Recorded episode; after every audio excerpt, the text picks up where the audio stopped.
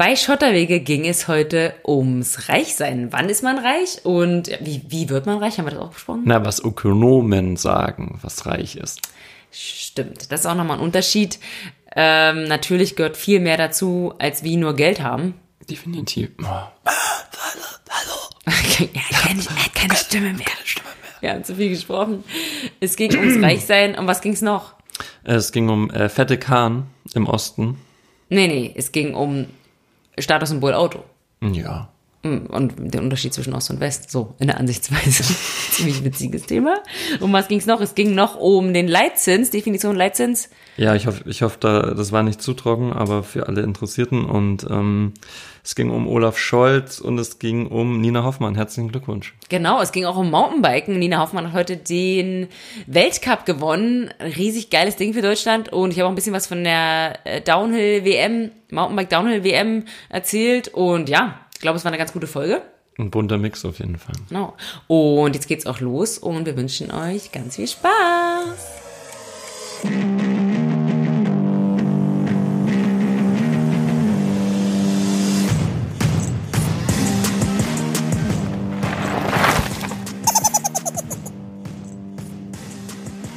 Herzlich willkommen, liebe Leute.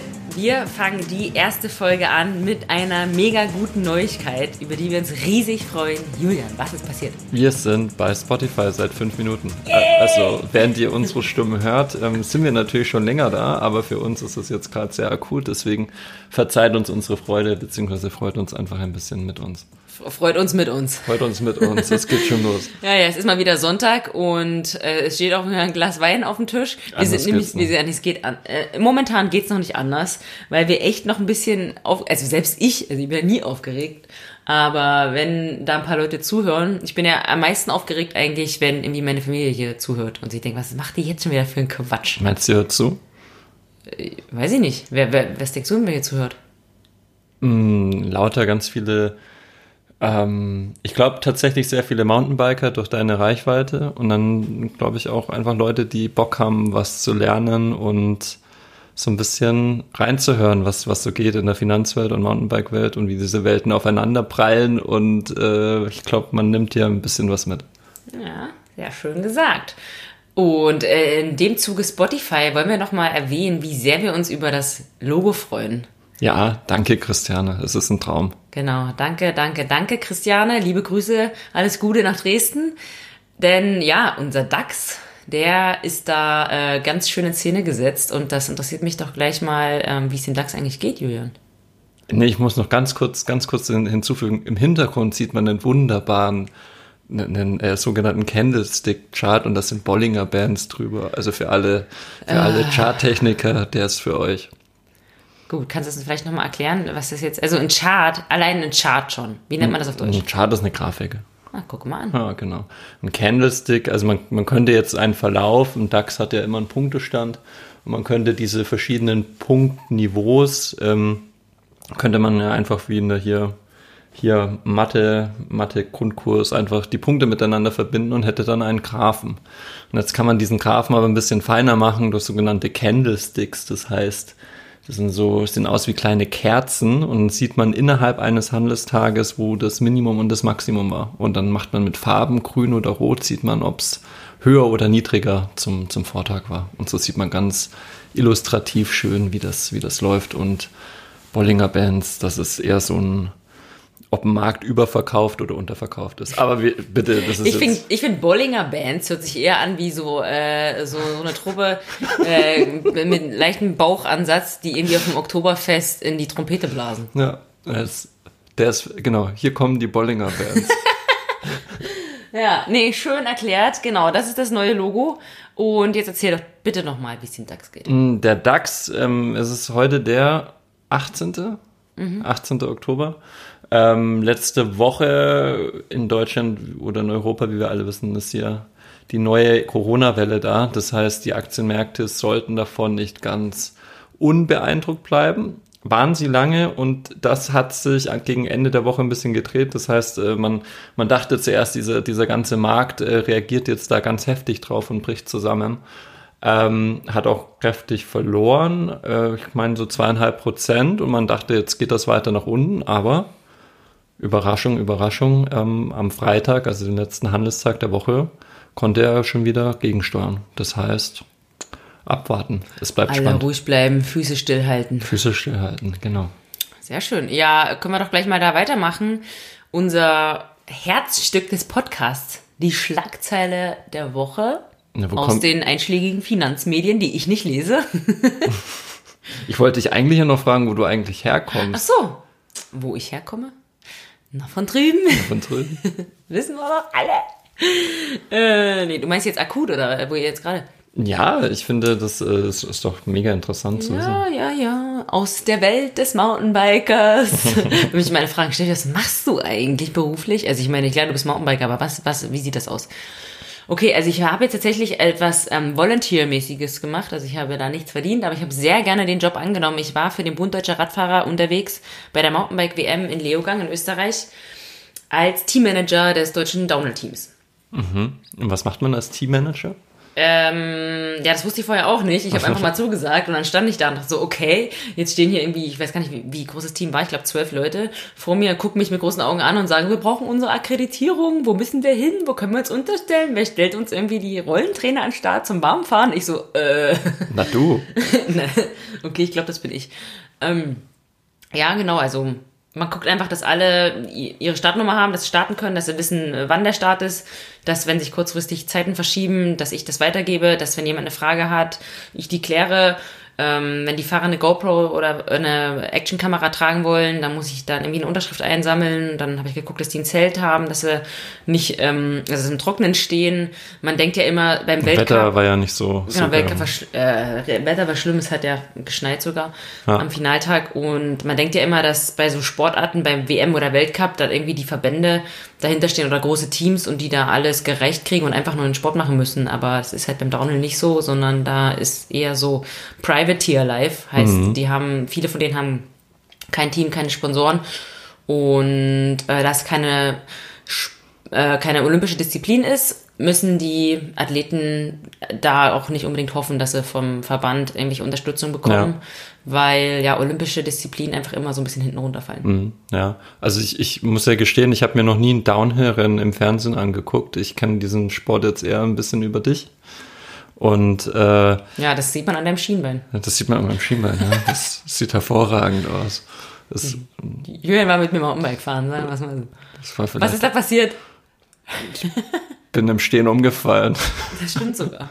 Also ich habe mich nie mal beim Fahren verletzt, sondern mehr oder weniger im Stehen, beim Warten auf andere. Und diese Pedale sind ja ein bisschen gemein. Und deswegen ist mein Schienbein etwas blutig. Aber ich glaube, du hattest schon deutlich schlimmere Strapazen auf dem Mountainbike erlebt als sowas. Auf jeden Fall habe ich dieses Rennen mir dann hier im TV angeguckt. Und ich muss gestehen, es war jetzt nicht so die Werbung für den Sport, weil ich einfach nur gedacht habe, was machen die da? Also die rutschen da irgendwelche Dreckacker runter. Und die besten Mountainbiker der Welt rutschen da rum. Und du denkst dir, können die überhaupt Fahrrad fahren? Aber es sieht natürlich niemand, dass es unglaublich steil ist, dass es fast unmöglich zu fahren ist. Von daher, ich drücke dem Sport auf jeden Fall die Daumen, dass die auch mal im schöneren Licht im ZDF kommen. Ja, heute zum Beispiel. Ja. Also heute war ja Weltcup in Slowenien, live auf Red Bull TV haben wir geschaut am Mittag und es war mega cool. Aber da kommen wir später noch dazu, da habe ich noch eine wichtige Frage. Sehr auf gut. Alle Fälle, ja. Mountainbiken ist geil, ich war bei der WM und ich war als Teammanager da und es war eine kleine Horizonterweiterung und ja, mal gucken, wo das hinführt. Und du, was hast du so gemacht? Naja, ich saß an meinem Schreibtisch. Im Homeoffice und habe ein paar chinesische Investoren hier bespaßt, die auf Kauftour sind. Ja, schön. Ne? Dann kannst du doch definitiv mir dann jetzt endlich sagen, was die Schlagzeile der Woche ist. Ich kann sie kaum erwarten, weil ich hoffe ja natürlich immer, dass ich direkt was dazu sagen kann. Die Chancen sind gering, aber gucken wir mal. Hast du's? Hier kommt sie. Muss ich selber vorlesen? Natürlich. Er reicht mir das iPad rüber. Ein bisschen hier auch audiovisuell kommentiert. Wann bin ich reich? Das sagen Ökonomen. Aha. Was ist das hier für ein Medium? Das ist das Handelsblatt. Das ist tatsächlich ein sehr, sehr interessanter Artikel. Aber was würdest du jetzt sagen? Ab wann ist jemand reich? Reich. Wie würdest du reich definieren? Na, da kann man ja jetzt auch wieder ganz philosophisch rangehen und sagen, reich hat nichts mit Geld zu tun. Ja. Aber du meinst jetzt schon, dass... Ist vermutlich auch so, ja. Aber nachdem ich genau das sagen, ich glaube, der Titel heißt ja, wann bin ich reich? Das sagen Ökonomen. Geht dann schon auf eine, und das kleiner Spoiler auf den Artikel, das ist natürlich eine monetäre Sicht. Monetäre Sicht, genau, weil ich würde jetzt sagen, natürlich reich ist, wenn man glücklich natürlich ist, gesund nicht. Ist. Also und, natürlich, ja, genau. Aber gut, wir reden ja jetzt hier von Geld. Reich, würde ich sagen, ist man, wenn man theoretisch nicht mehr arbeiten muss. Das heißt, wenn man so viel Kapital sich angeschafft hat, oder meinetwegen auch Immobilien, die Wert steigern sind, oder man ja Immobilien, wo man Wohnung vermieten kann, oder wenn man so viel Geld hat, dass man es anlegen kann, sodass man von der Rendite leben kann und nicht arbeiten muss. Also so eine Art finanzielle Unabhängigkeit sich erarbeitet oder bekommen hat. Oder ja, aber ich würde schon sagen, reicht dann eher schon so viel Unabhängigkeit, dass du theoretisch nicht arbeiten musst. Mhm. Ja, das ist eigentlich ein ganz... Also da wärst du wahrscheinlich irgendwann mit 80, 90 dann halb arm. Ha. So, weil das dann irgendwann weg wäre, aber du könntest bis dahin ohne Arbeiten leben. Okay, ja, ist doch eine schöne Definition. Tatsächlich haben das hier diese Ökonomen in dem Artikel haben gesagt, wenn du es nach Einkommen, es gibt ja verschiedene Möglichkeiten, dann Reichtum zu messen monetär. Sie sagen, eine Möglichkeit wäre, dass man sagt, mindestens 160.000 Euro brutto pro Jahr. Wow. Ja. Das war schon ein bisschen viel. Das ist 160.000 Euro brutto pro Jahr, ja. Das sind ja im Monat irgendwie 12.000 oder so. Oh, ich bin gerade hier so, der Wein macht mein Kopf langsam. Ja, es gibt am Sonntag hier wieder ein Glas Wein, aber gut. Das wären 13.333 Euro pro Monat, und jetzt machen wir mal netto, machen wir es mal durch zwei teilen, sind es dann 6.700 Euro netto. Aber das ist ja zum Beispiel in der Schweiz so ein Durchschnittslohn wahrscheinlich. Genau, nicht Durchschnittslohn, aber... Also weiß ich nicht. Aber in der Schweiz hast du definitiv ein höheres Preisniveau. Dann würden aber auch andere Maßstäbe gelten, ab wann du dann reich wärst. Wer verdient in Deutschland so 6.000, noch was, 1.000 Euro? Also netto? Berufsgruppen oder Namen? Oder Berufsgruppen. Ja, ich denke mal... Shoutout an all die Podcaster da draußen, die verdienen das wahrscheinlich. Genau. Mountainbiker, weiß ich nicht. Eher nicht. Ich denke mal, wenn du in medizinischen Berufen wie ein Chefarzt, kannst du das schon hinkriegen. Gute Anwälte können das hinkriegen. Tatsächlich Unternehmensberater, nicht unüblich. Augen auf bei der Berufswahl. Ihr Lieben da draußen. Macht bloß nicht den Fehler. nee, ich rede nicht weiter. Nee, ich habe keinen Fehler gemacht. Aber ich werde nie reich sein, denke ich. Finanziell meinst du? Also... Ja, genau. Ja, ich weiß es nicht. Also, wie gesagt, das ist ja... Definitiv. Genau, aber wie kommen jetzt diese 160.000 Euro überhaupt zustande? Also man hat einfach gesagt, ich nehme die 1%, also die 100ste der Einkommensverteilung. Ich nehme alle Vermögen, alle Einkommen von Deutschland, was die verdienen, und sagen, okay, die 1% Reichsten wären dann ab 160.000 Euro. Jetzt kannst du das natürlich auch anders machen und sagen, du machst es mit dem Nettovermögen. Weißt du, was ein Nettovermögen ist? Nettovermögen, vielleicht das, was nicht gebunden ist? Nee, Nettovermögen ist, wenn du dir ein Haus kaufst. Ein Haus für 300.000 Euro, nimmst dafür einen Kredit von 300... Das geht übrigens auch nur in Ostdeutschland. Ja, in München kriegst du eher so eine Gartenhütte oder so, weiß ich nicht. Leider. Genau, ein Haus für 300.000 Euro, was sehr viel Geld ist, by the way. Und du finanzierst dir das mit 300.000 Euro, dann hast du ein Nettovermögen von 0. Das heißt, abzüglich aller Schulden. Genauso. Also kannst du mit allen Vermögenswerten machen. Und Nettovermögen heißt jetzt nicht nur das, was du auf dem Konto hast, sondern eben all deine Assets. Also Assets sind Vermögenswerte, Assets sind... breit definiert. Das heißt, ein teures Bild ist ein Asset, ein teures Rad ist ein Asset. Genau. Oldtimer, Comics. Ja, das sind alles Vermögenswerte, die einen Wert haben, wenn du sie wieder verkaufst. Und demnach kannst du das auch machen.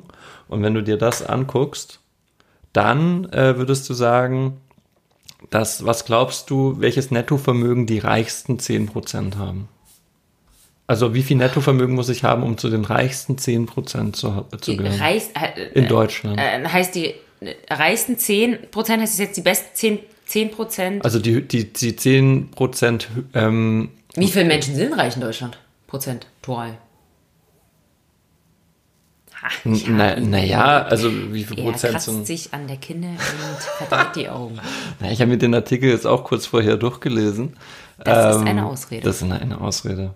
Naja, also muss ich mal gucken. Du meinst jetzt 10% von den Reichen? Oder meinst du einfach 10% von Deutschland? Nein, also du nimmst die Vermögensverteilung in Deutschland und dann schaust du dir die Nettovermögen an und jetzt haben die reichsten 10%. Also die 10%, die am besten verdienen. Von allen in Deutschland. Oder nur von den Reichen? Nee, von allen. Naja, okay. Es geht immer um alle, es geht immer um Deutschland. Ja, aber alle. Sind 10% der Menschen in Deutschland reich? Nein, ach, nein, es geht jetzt... Gott, was für Fragen. Er fährt sich durch die Haare und hat schon einen roten Kopf. Ja, ich habe tatsächlich schon einen roten Kopf hier, aber ich bin hier im Verhör. Ich wollte dich doch fragen. Tja. Also, ich will dir eigentlich nur sagen, wenn du ein Nettovermögen von 279.000 Euro haltest, dann würdest du zu den 10% Reichsten gehören in Deutschland. Wenn du... 279.000 ja. Nettovermögen gehörst du schon zu den Reichen. Ja, zu den 10% der Reichsten. Genau, der Reichsten, ja. Mhm. Die Hälfte, also wenn du genau in der Mitte bist, hast du 22.800 Euro. Also wenn du so viel an Nettovermögen hast, wow, bist du genau in der Mitte. Das Interessante ist auch, dass... Da haben ja viele einfach 0, oder? Genau, das wollte ich gerade sagen. Also 0 bis 50%, alles was da drunter ist, ist in Summe, wenn man das aufsummiert, kommt in Summe 0 raus. Das heißt, da ist nichts. Hm. Wow. Naja, gut, das ist halt viele, die rennen halt dann irgendwie am ersten Zahltag, keine Ahnung, zur Bank und holen sich das Geld und dann ist wieder 0. Ja klar, aber Nettovermögen wäre ja auch den ihr Haus, den ihr Auto etc. Hm.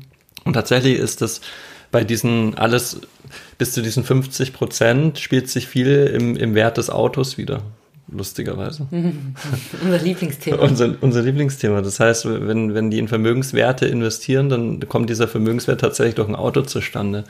Jetzt ist es auch keine Neuheit, aber ein Auto, muss man sich halt auch klar sein, nach 10 Jahren schrumpft dein Vermögen ganz schön stark, beziehungsweise nach 3 Jahren, wenn du dir einen Neuwagen kaufst, dann hast du danach, der kostet 10.000 Euro in Theorie, ist nur ein Beispiel, nach 3 Jahren wären noch 6.000 Euro im Schnitt wert. Also du würdest so ganz schön schnell sehr viel Nettovermögen verlieren. Ja, und alle Leute da draußen, die immer viel Geld für Autos ausgeben, da habt das. Da habt das.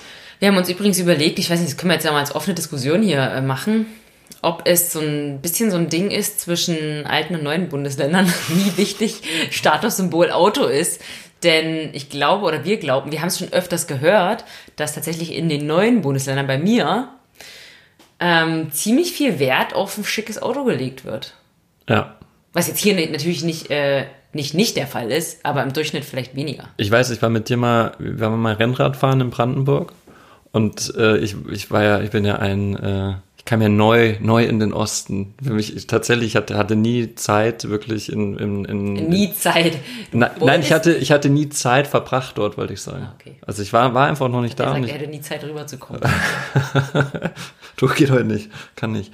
Auf jeden Fall habe ich dir damals gesagt, den Leuten im Osten geht's ja ganz schön gut, weil überall die fetten Karren vor der Hütte stehen.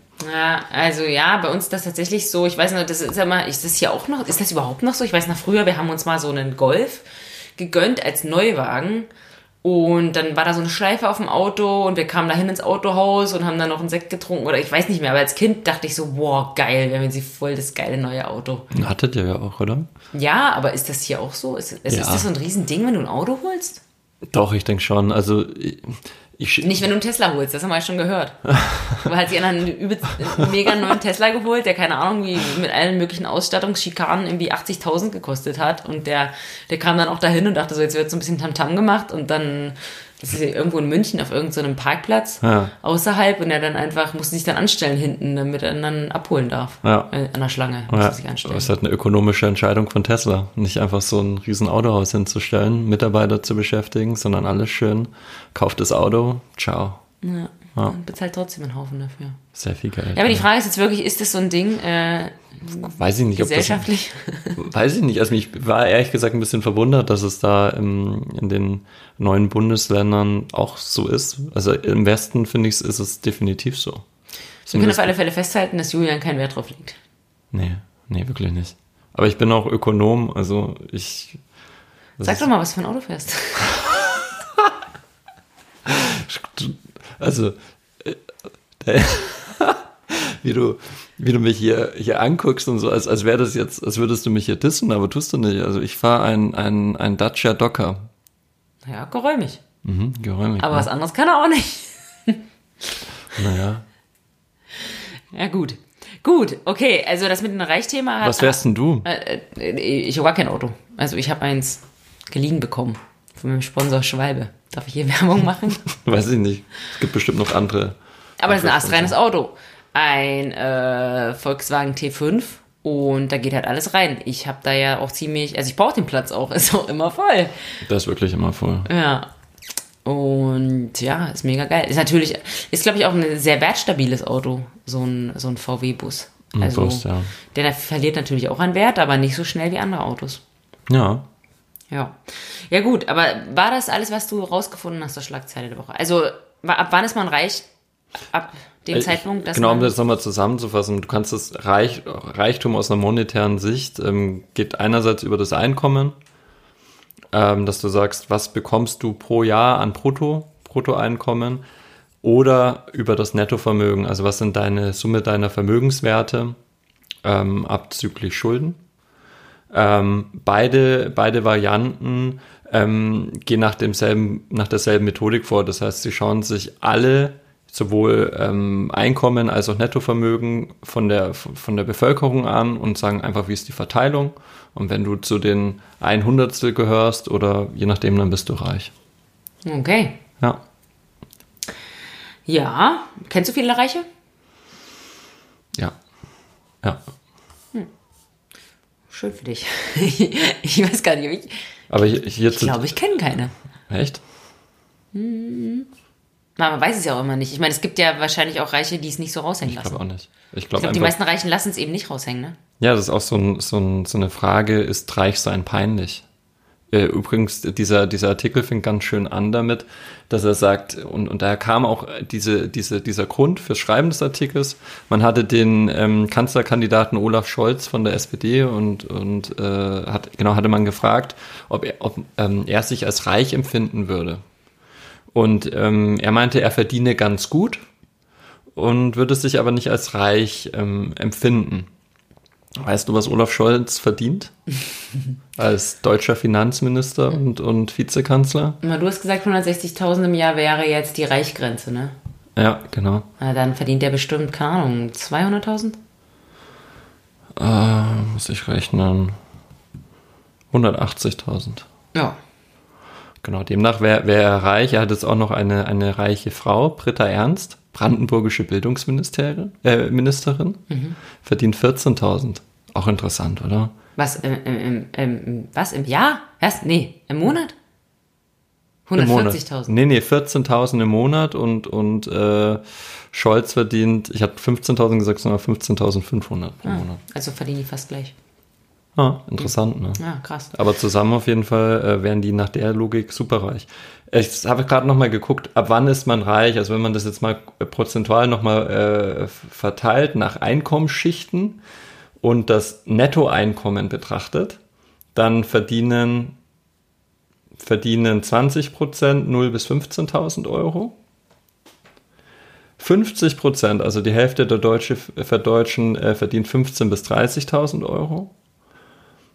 20% verdienen 30.000 bis 42.000 Euro und 10% verdienen nur 10% verdienen mehr als 42.000 Euro. Wow. Netto, wohlbemerkt. Naja, netto, okay. Ja, aber spannend auf alle Fälle. Ja. Also da kann sich jetzt hier jeder Hörer mal irgendwie einordnen und sich wahrscheinlich ein bisschen besser fühlen. Wie gesagt, aber es ist, wie du ja schon richtig gesagt hast, eine rein monetäre Sicht. Naja, ich glaube, viele Reiche sind auch super unglücklich. Ja, es... Kann ich mir vorstellen, weil ich habe das auch, also weil ich ja glücklicherweise von meinen Sponsoren viel, also mein Hobby ist ja, also mein Beruf ist mein Hobby und meine Leidenschaft und es dreht sich alles noch ums Fahrrad und natürlich nach so vielen Jahren als Profi bekomme ich einige Sachen gestellt, die ich mir jetzt nicht kaufen muss, also alles, was ich so rund ums Rad brauche und es gibt halt kaum noch Sachen, die ich mir gönnen will. Also wir haben jetzt zum Beispiel diese Podcast-Mikros gekauft, das war für mich total geil, mal was zu kaufen, mich da mega drüber zu freuen und über so ganz tolle Sachen. Ich freue mich natürlich immer noch riesig über einen neuen Helm oder neue Klamotten, aber ein neues Fahrrad natürlich, aber zu einem anderen Maße, wie als wenn man sich selber erarbeitet hat und ich glaube, wenn man so super reich ist und einfach alles sich leisten kann, dann hat man nicht mehr diesen Stoke, sich irgendwas zu kaufen. Vermutlich nicht, ne. Genau. Okay, cool. Kommen wir doch gleich mal zum nächsten Stichpunkt. Was hast du denn diese Woche dir gegönnt? Für was hast du Geld ausgegeben? Oder die letzten 2 Wochen, kann man jetzt sagen, weil die letzte Podcast ist ja 2 Wochen her. Okay, dann ich habe mir tatsächlich gestern einen Schreibtisch gekauft. Stopp mal. Wer hat den Schreibtisch bezahlt? Du hast ihn gekauft, aber ich benutze ihn. Und tatsächlich... also jetzt einfach mal hier die... Ja, ich bezahle es dir zurück, versprochen. Aber der Weg, wie wir da hingekommen sind, der ist schon witzig. Ja, also wir waren erst natürlich hier bei Ikea und nachdem hier vor Ikea erstmal der Parkplatz mit Menschen voll ist, dass die Leute überhaupt reinkommen. Ja, dann muss man dazu sagen, die haben in der Schlange angestanden, bestimmt 100 Meter oder so. Ja, mehr. Und wir zurückgefahren sind und du meintest, hier, guck doch mal bei eBay Kleinanzeigen. Und tolle Idee. Und auf dem Rückweg... Nee, wir waren auch noch bei MöMax. Beim MöMax und bei Roller. Ja, genau. Also, boah, ey, da können wir einen eigenen Podcast machen über Möbelhäuser. Alter Schwede. Aber wir waren bei MöMax und wir haben einen Schreibtisch gefunden, der auch geil war, der dir auch gefallen hat. Der war auch echt im Angebot, so für 77 €, super billig. Ich brauche ja keinen großen Schreibtisch. Also, das sind nur temporär. Ja, aber trotzdem finde ich es halt krass... Also, wie so Werbung einfach funktioniert. Und ich finde, da müsste man viel mehr aufpassen, dass man die Leute nicht so in Irre führt. Dafür gibt es ja den Verbraucherschutz. Wir wollten dann irgendwann diesen Schreibtisch haben für 77 €. Wir haben das alles angeguckt, irgendwie noch eine Stunde da rumgelatscht. Und dann sagt der Typ da, ja, der ist wieder lieferbar in 4 Wochen. Und wenn wir den zusenden sollen, kostet das 90 €. Also mehr wie der Schreibtisch, wenn wir den vorbeibringen sollen. Und ja, aber der ist erst in 4-5 Wochen irgendwie lieferbar. Ja, genau. Und dann dann ist mir ein Licht aufgegangen. Ja. So, warte mal, da war doch was mit Möbeln. Ja, auch total ökonomisch und ökologisch. Einfach zu sagen, hier, eBay Kleinanzeigen, guck doch mal. Und einfach im Umkreis schauen, wer verkauft denn hier gerade einen Schreibtisch? Ja, und dann sind wir nach Hause gefahren.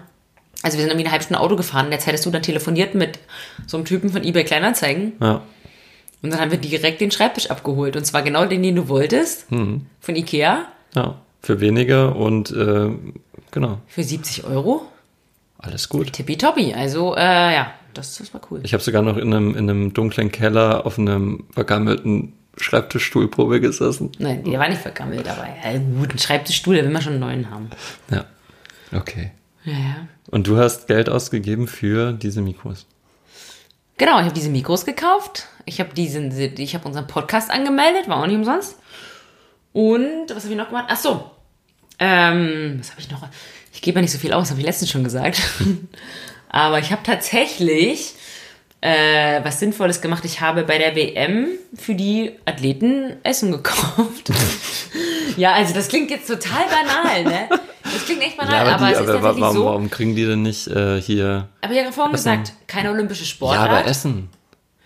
Ja.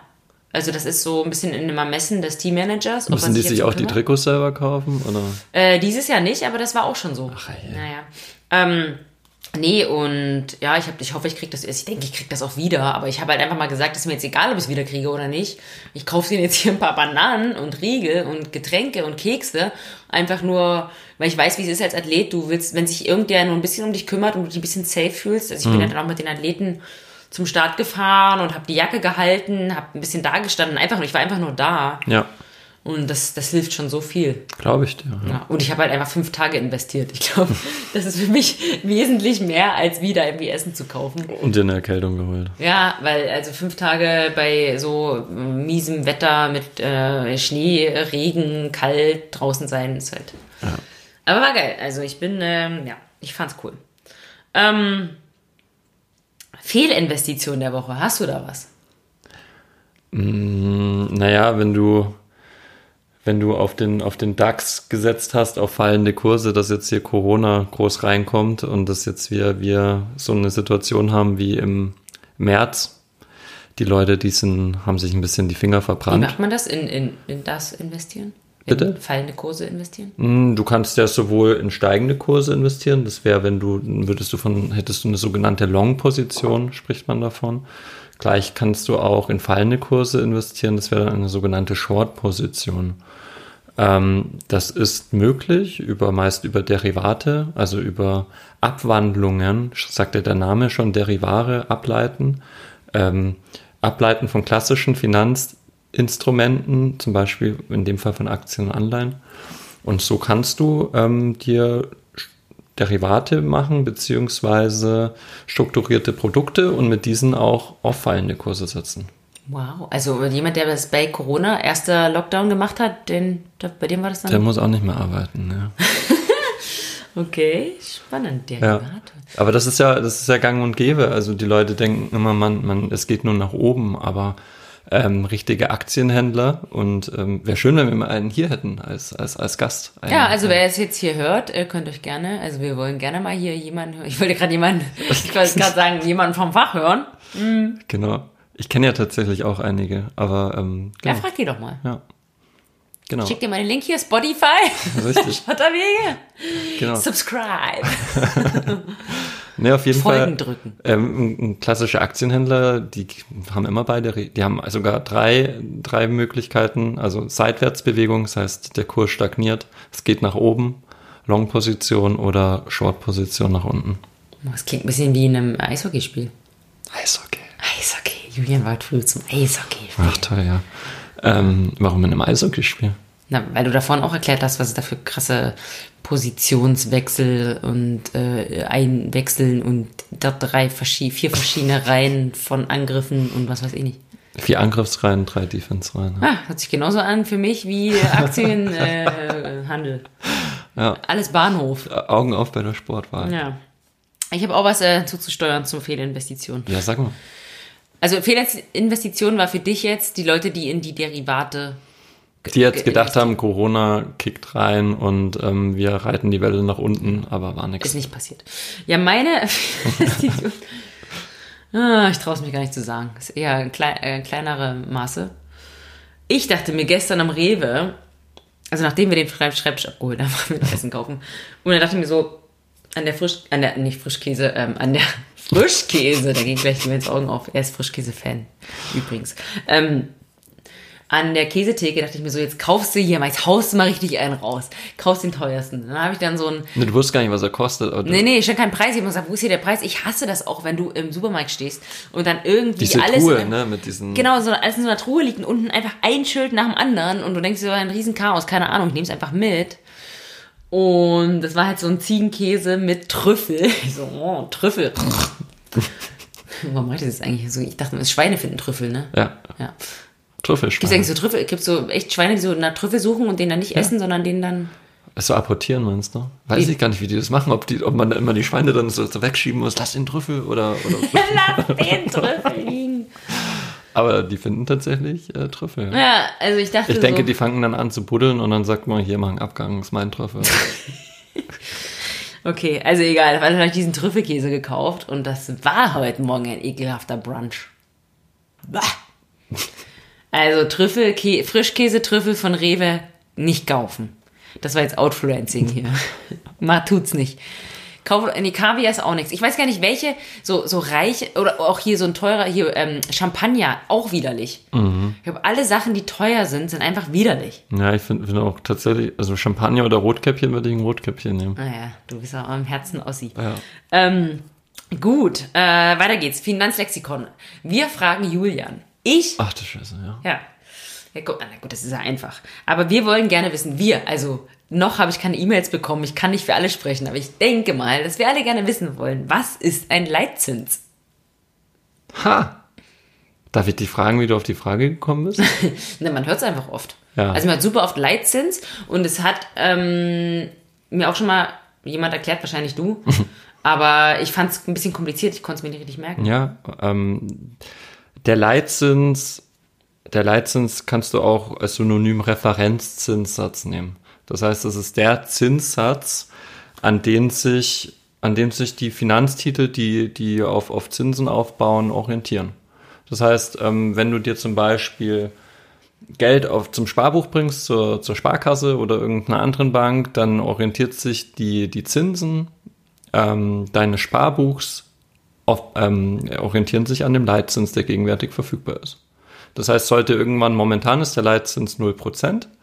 Warum ist er 0%? Das hängt stark mit der Geldmenge am Markt zusammen. Das heißt, die Europäische Zentralbank beziehungsweise in den USA die FED steuern ja die Geldmenge am Markt. Das heißt, dadurch, dass sie entscheiden, wie viel Geld sie drucken und den Markt geben, je mehr Menge Geld sie drucken beziehungsweise den Markt mit Geld fluten, desto niedriger ist das Zinsniveau. Das ist dieser klassische Zusammenhang zwischen Geldmenge und Angebot und Nachfrage und Zinsniveau.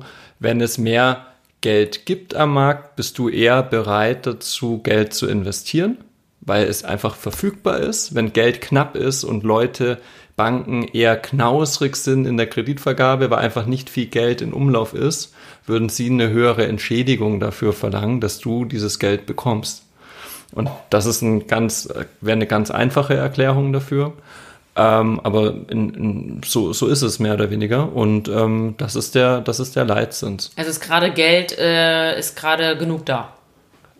Es war noch nie so viel Geld da wie jetzt. Aber wie kann das sein? Wer entscheidet, wie viel hier Geld gedruckt wird? Die Europäische Zentralbank. Und warum machen die jetzt so viel Geld? Weil muss man ein bisschen ausholen, wir kommen ja von 2008 aus der Finanzmarktkrise, und danach kamen wir in eine Staatsschuldenkrise und wir waren in einer Rezession. Und du hast zwei Möglichkeiten, eine Wirtschaft zu stimulieren. Entweder über Fiskalpolitik, das wären zum Beispiel wie Subventionen, Steuersenkungen etc. oder über Geldpolitik. Geldpolitik ist im Bereich der EZB. Die EZB hat daraufhin, 2008 war, glaube ich, der Leitzins bei so 4% in etwa, müsste ich jetzt auch nachschauen, aber 4% zu 0%, da ist schon einiges passiert. Und jetzt hat man angefangen, diesen Leitzins immer mehr zu senken und versucht, Investitionen attraktiver zu machen. Und das merkst du ja auch. Zum Beispiel haben immer mehr Leute in den letzten 10, 15 Jahren angefangen, Häuser zu bauen. Warum haben sie das gemacht? Weil sie nicht viel für den Kredit zahlen mussten. Das ist eine typische Maßnahme. Und eigentlich gilt es ja für Unternehmen. Du wolltest die so stimulieren, dass sie sagen, okay, es lohnt sich gar nicht, das Geld anzulegen, sondern es lohnt sich, Geld aufzunehmen und das zu investieren. Und Geldpolitik ist eine ganz einfache Maßnahme, die Wirtschaft zu stimulieren. Und das oberste Ziel der EZB ist, die Inflation bei einem Zielwert von etwa 2% zu halten. Und da lag der Zielwert, die Inflation halt deutlich darunter, ist immer noch. Und je mehr Produktion du hast in der Volkswirtschaft, desto eher auch die Tendenz dazu, dass deine Inflationszahl steigt. Und die steigt aber nicht? Nee. Woran liegt das jetzt? Naja, dass einfach noch zu wenig produziert wird. Man kann jetzt ein Buch drüber schreiben, aber das ist, wir sind noch nicht da von der wirtschaftlichen Kraft oder hinsichtlich das, was die Inflation dann zumindest widerspiegelt, wo wir sein sollten, muss man jetzt aber auch wieder sagen, wie wird denn Inflation gemessen? Das ist auch wieder eine Wissenschaft für sich. Also wenn ich hier in München, kann nur für mich sprechen, in den letzten Jahren, da merke ich deutlich eine Inflation. Also ich merke Inflation in den Mietpreisen, ich merke Inflation teilweise in Energiepreisen. Das macht mein Vermögen jeden Monat, macht das weniger wert. Und gleichzeitig sagt mir aber der EZB-Inflationsindex, nee, ist nicht so. Und das ist halt immer so ein Punkt, zum Beispiel werden Mieten aus diesem Inflationsindex rausgenommen. Das heißt, sowas ist gar nicht berücksichtigt. Naja klar, weil bei Mieten hast du immer noch Angebot und Nachfrage und du hast halt nicht so viel Platz für so viele Leute, oder? Also alle wollen ja nach München, weil es so attraktiv ist, und in die Städte, weil es so attraktiv ist, keiner will aufs Land. Ja, auch, ja. Und dann wird halt irgendwann der Wohnraum knapp. Ja. Aber war das eine Ich habe, glaube ich, recht ausgeholt. Leitzins hast du schon gut erklärt. Das mit der Inflation können wir nochmal anschauen. Das ist, glaube ich, nochmal ein extra Thema. Das ist kompliziert, ja. Ja, aber Leitzins habe ich auf alle Fälle kapiert. Ich habe eine Frage für dich. Das war aber das Finanzlexikon. Komm, sind wir schon bei der Spendenquittung. Letzter Punkt. Ach so. Ah, okay. Nee, passt, ja. Dann genau.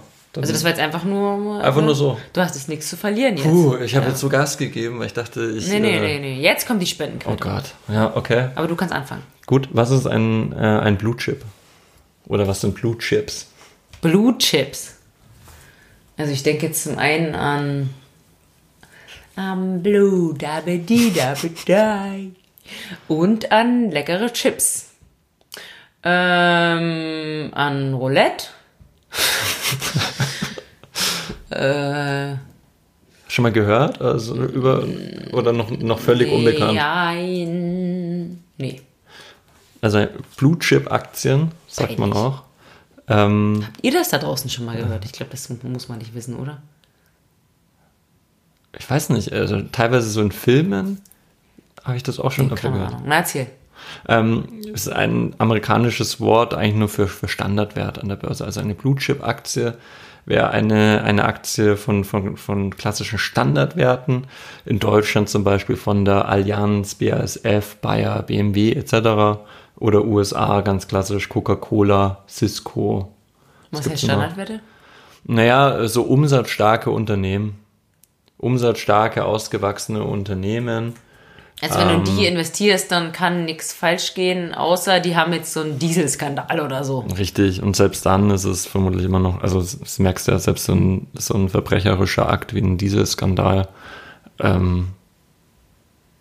zerstört das Unternehmen nicht. Und genau, also Unternehmen, die besonders substanz- und ertragsstark sind. Aha, das ist ein Blue Chip. Das ist ein Blue Chip. Aber ja. Das hat keinen tieferen Grund, warum das so heißt. Nee, habe ich nicht rausgefunden. Okay. Gut, der Punkt geht an dich und 10 Euro gehen an irgendwas anderes. Das notieren wir jetzt mal. Also so läuft das ja bei der Spendenquittung. Okay, jetzt sind wir fast durch. Letzte Frage, Spendenquittung. Was? Ja, genau, ich an dich, ne? Ich darf noch einmal. Ja. Ach so, nee, du an mich. Ich muss jetzt 10 Euro zahlen. Nicht an dich, sondern an irgendwen anders. Das wissen wir noch nicht. Kostet der Schreibtisch noch 60 Euro. Toll. Okay, Frage an dich. Wann hat das letzte Mal ein Deutscher oder eine Deutsche einen Weltcup gewonnen? Heute war es nämlich soweit. Die Nina Hoffmann hat heute den Weltcup gewonnen. Nina! Ja, das wollte ich gerade sagen. Nina Hoffmann hat heute gewonnen. Aus Jena. Ja, wann vor ihr? Wann war das letzte Mal? Jahreszahl. Jahreszahl, vielleicht auch Name? Die haben es mal vorhin gesagt. Bei Red Bull TV, da hast du ja nicht aufgepasst. Da ist schon Champagner in der Hand. Man muss dazu sagen, Deutschland ist nicht die stärkste Nation im Downhill. Ja. Nee, also. Ich hätte gesagt. Eine laue Phase, aber vielleicht wird's wieder. Das war 19. Darf ich noch eine Frage? Seit wann gibt's Downhill-Rennen? Ich weiß gar nicht. 90er, seit 90 oder so. Ja, dann hätte ich gesagt 1995 hat Alexander Steif gewonnen. Ey, du bist gar nicht so schlecht. Echt? Okay, ich gebe dir den Punkt. Was? Es war tatsächlich 1995 Regina Stiefel.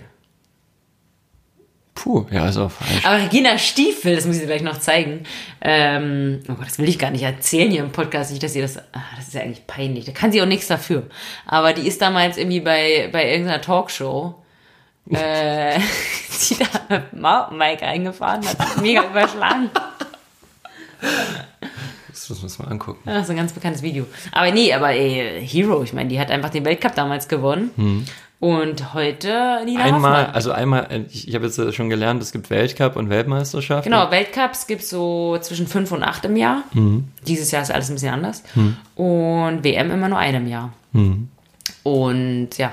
Und die Deutschen haben echt nichts gerissen. Nee, das fragen sie auch alle, weil Deutschland ist so eine Mountainbike-Industrienation. Ja.